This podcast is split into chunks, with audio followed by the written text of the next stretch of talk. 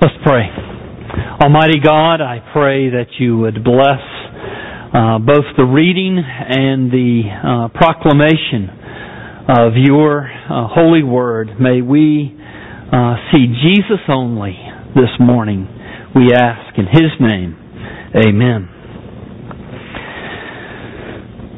In my 21 years as being a pastor, I've done a fair bit of marriage counseling. I've seen a wide range of marriage difficulties. This morning, I want to tell you about one particular marriage that was beyond repair. Uh, it was so bad that the best that this couple could hope for, the best that I could hope for for this couple, was for one of the parent, the partners to die so that the marriage would end. The husband, he was a really good man. He was a fair man. He could be accurately described as holy and righteous, and good man. But his wife, well, she was something else. uh, she was self-consumed. She disregarded her husband, and she was forever offending him.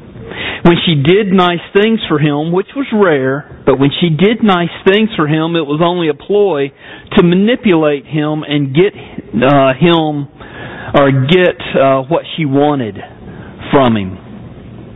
The husband, for all his righteousness, he had no mercy. He none. Uh, every time that that she would mistreat him, he'd curse her and he would say, You deserve to die. Needless to say, there was no love at all in this marriage. In spite of this, they were married to each other.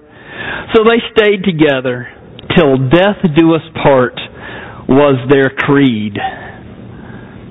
Who could ever stand to live in such a marriage?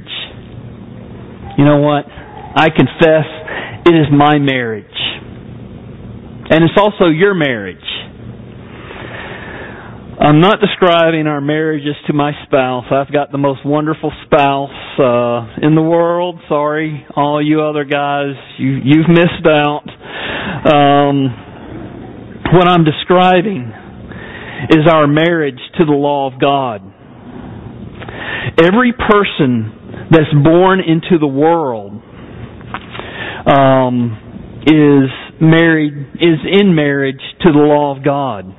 When God created Adam, God placed him under a covenant of works. And this covenant uh, was an agreement uh, or an arrangement. Uh, it was an imposed agreement where God imposed it upon Adam. Uh, but basically, this arrangement said, as long as you live and or as long as you obey me perfectly, Adam, you'll continue to live. But on the day that Adam disobeyed God, he would surely die. And though Adam violated that covenant, that covenant of works remains intact so that all of us are born under the same covenant when we are born into the world. So for instance, you remember Luke chapter 10, verses 25 through 28? A lawyer came up to Jesus, and this lawyer had uh, impure motives. He wanted to test Jesus. And so he said to Jesus, Teacher, what shall I do to inherit eternal life? Jesus said to him, What's written in the law? How do you read it? And the lawyer answered, You shall love the Lord your God with all your heart and with all your soul, and with all your strength, and with all your mind, and your neighbor as yourself. And Jesus said to him, You have answered correctly. Do this, and you will live. Well, Jesus knew that this lawyer could never love God with all his heart, with all his soul, with all his strength, with all his mind, much less love all his neighbors as he loved himself. Yet Jesus said, this is the requirement for eternal life. If you are going to pursue life through obeying the commandments, you have to be perfectly obedient. So Jesus was making a true statement when he said, Do this and live. Because we are all under the covenant of works. We all, if we are going to seek to be righteous in and of ourselves by our obedience, we are required to be perfectly obedient. That's why we read in Galatians chapter 3 verse 10, all who rely on works of the law are under a curse. For it is written, cursed be everyone who does not abide by all the things written in the book of the law and do them. Using, I use this illustration about marriage at the beginning of the sermon because uh, Paul used this same illustration so I was basically fleshing out in a little more detail with a little more imagination the illustration that uh, Paul gives to us here at the beginning of Romans chapter 7 verses 1 through 4. So, um, to remind you of it, even though it was just read, and I trust you have your Bibles open in your laps so that you can follow along with me, Paul says in Romans 7, beginning with verse 1, Or do you not know, brothers, for I am speaking to those who know the law, that the law is binding on a person only as long as he lives. For a married woman is bound by law to her husband while he lives, but, her, but if her husband dies, she is released from the law of marriage. Accordingly, she will be called an adulteress if she lives with another man while her husband is alive. But if her husband dies, she is free from that law, and if she marries another man, she is not an adulteress.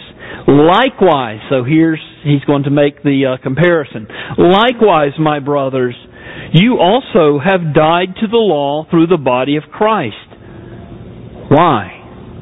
So that you may belong to another, to him who has been raised from the dead, in order that we may bear fruit for God. So in the illustration, the husband is the law of God. And the law's not bad. Uh, if you peek ahead to verse 12, you'll see that Paul says that the law is holy and righteous. Or the, the law is holy and the commandment is holy and righteous and good. That's why I said the man in the illustration could be said to be holy and righteous and good. That's why in my um, that's why I said he was also uh, fair because God's word is good.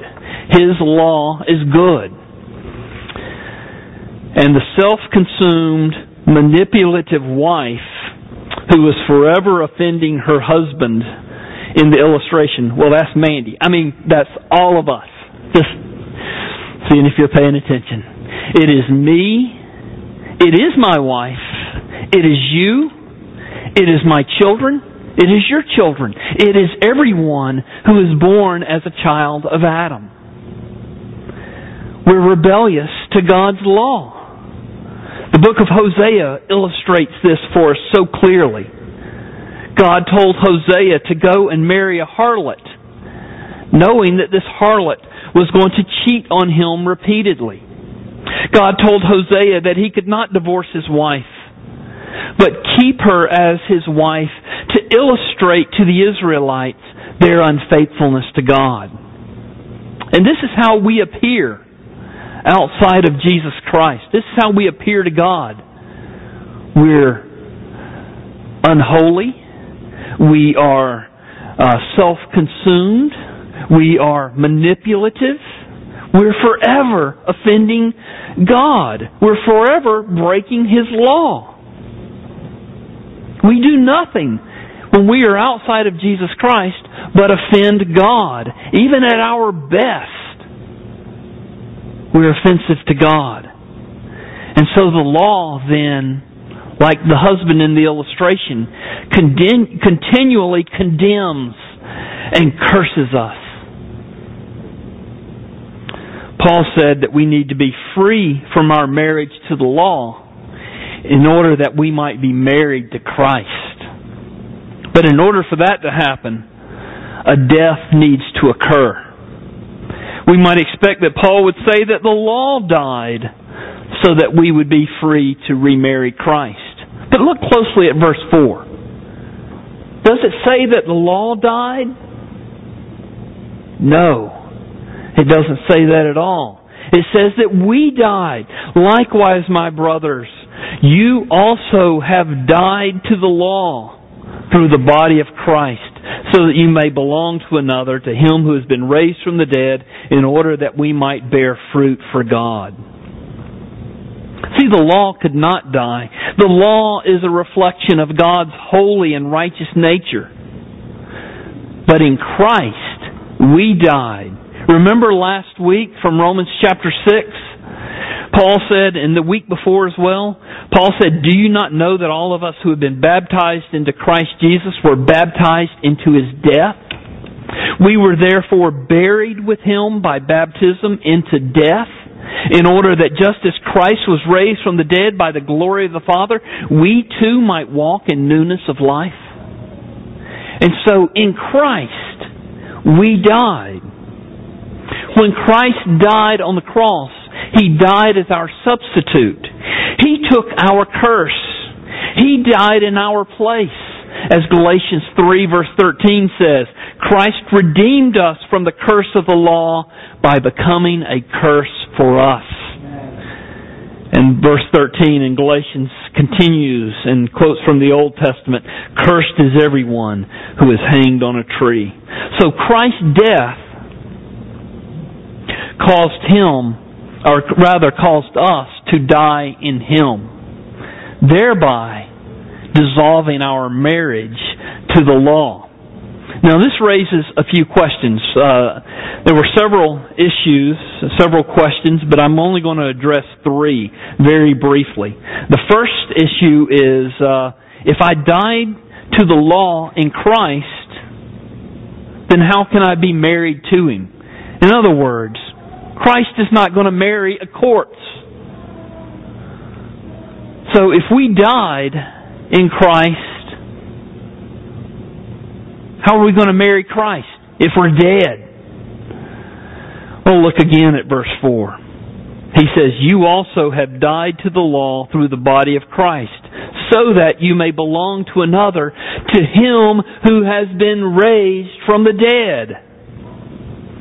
So, we've not only died in Christ, but we've also been raised in Christ. We're not marrying Christ as corpses. We're marrying Christ as people who have been raised from death to life in Him. Everything that needed to be done for us to be His beautiful bride, Christ has done. So that's the first issue. If I died to the law in Christ, how can I be married to Him? We are raised in Him. Second issue is our relationship to the law. If we've died uh, to the law in Christ and therefore been released in our marriage from the law, does that mean that we no longer have any obligations or any concerns with the law of God? Oh, yes, we do have obligations. Yes, we do have great concerns uh, regarding the law of God. The law of God has now been written on our hearts. When Christ raised us to life, He wrote the law on our hearts. Instead of hating the law, like the woman in the illustration who hated and despised and continually and forever disobeyed her husband. Instead of hating the law, we love it in our hearts. We delight in it. We seek to obey it. For the Christian, the law is not an outmoded concern. It is a daily concern that, and we, that, that we seek to obey. James chapter 2 verse 8 says, If you really fulfill the royal law according to scripture, you shall love your neighbor as yourself. You are doing well. There's this idea floating around in churches um, here in America and around the world that when you become a Christian, you no longer have to be concerned about the law of God. That's Old Testament. That's legalistic. Well, the Scripture plainly says that if we obey the royal law in Scripture, and then he quotes from the Old Testament, love your neighbor as yourself, you do well. And Jesus himself said in John chapter 14 verse 21, Whoever has my commandments and keeps them, he it is who loves me. And he who loves me will be loved by my Father, and I will love him and manifest myself to him. Whoever has my commandments and keeps them. How do we know if we love Jesus? Are you obeying God's commandments? Do you love to obey God's commandments? Does it break your heart when you break His commandments? It's one of the sure signs to know whether you're a Christian. Whoever has my commandments and keeps them, he it is who loves me. We don't keep the commandments in order to gain his love, but as a test of our love, are we keeping his commandments? Because what it shows is that we have died, and now the law of God is written on our hearts, and we delight in it, and we love to obey it. So we have we are to obey the law. We'll look more at this uh, in chapter 7, verses 7 through uh, 12 next week. The law has not been reduced to simple good advice. It is a reflection of God's holy nature. Has God's nature changed? No. But because we have died to the law and are married to Christ, we have a new disposition toward the law. We also have a new power to obey it. And we obey it not in order to be saved, but because we are saved. We're new creatures in Christ. And so we, like David, love the law of God. The third issue is what does it mean to be married to Christ? Well, it means we have a new relationship. We salvation is not us improving our lives to the point that God will accept us and have a relationship with us. That's, that's not it at all. Rather, we are Christians simply because we have a relationship with Jesus Christ. We're married to Him. And this relationship that we have with Christ has privileges. We get His righteousness because we are united to Him. We get His grace because we are united to Him. We get His relationship with the Father because we are united with Him. We get His assurance of His love. We get His life.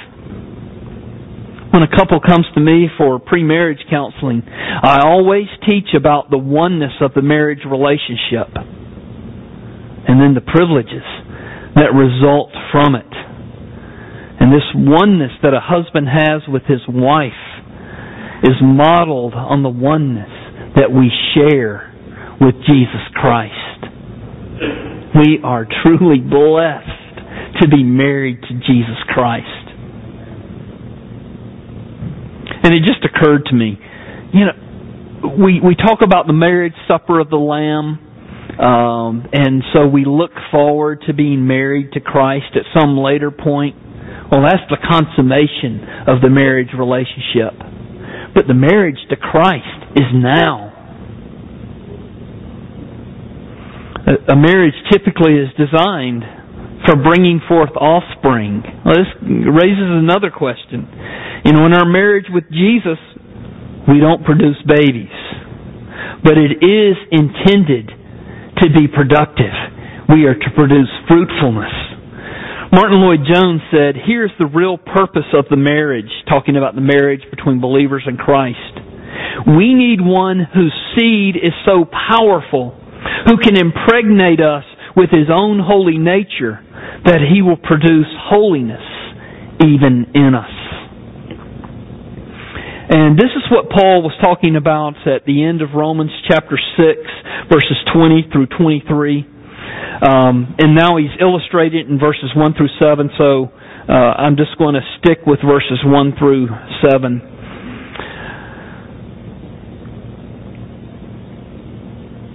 Before we can look at how God produces holiness in us, uh, we need to follow Paul's thinking as he moves through this passage. He takes, he veers off real quickly in verse 5 and talks about how death is produced in us. So he says, For while we were living in the flesh, our sinful passions, aroused by the law, were at work in our members to bear fruit for death. So he's talking about how we in Christ, being married to Christ, are produce fruit for God. But now he he quickly in verse five veers off to talk about uh, uh, before we came to Christ, before we were married to Christ, that we were still bearing fruit, but it was fruit for death. And he talks about how the law produced these works of death. Well, if the law is good, righteous, and holy, how does it produce death in us? You look at the um, the Pharisees who loved the law of God, who made sure that they walked according to the law of God at every little point. They had rule built on rule, built on top of other rules in order to make sure that they obeyed the law of God, that they made sure that they would not break it. But what does Jesus say to them in Matthew chapter 23?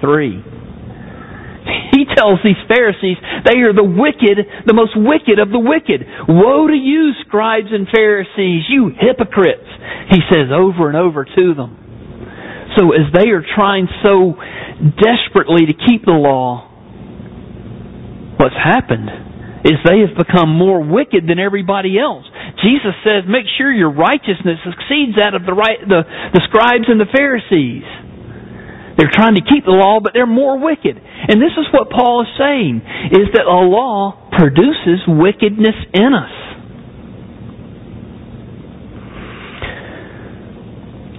You know, the most heinous, the most wicked acts that have ever been uh, perpetrated in all of history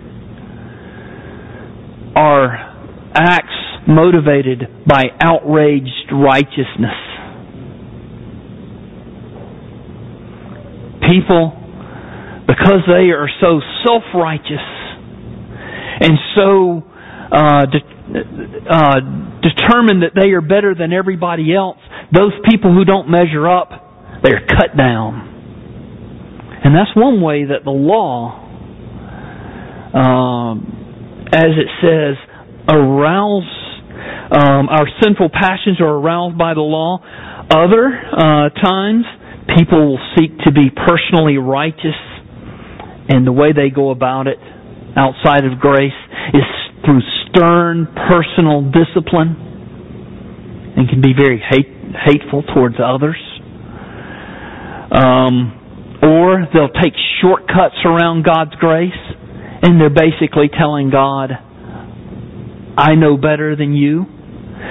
Other times, in trying to be pers- personally righteous and, and holy, we just give up and we go in the opposite direction.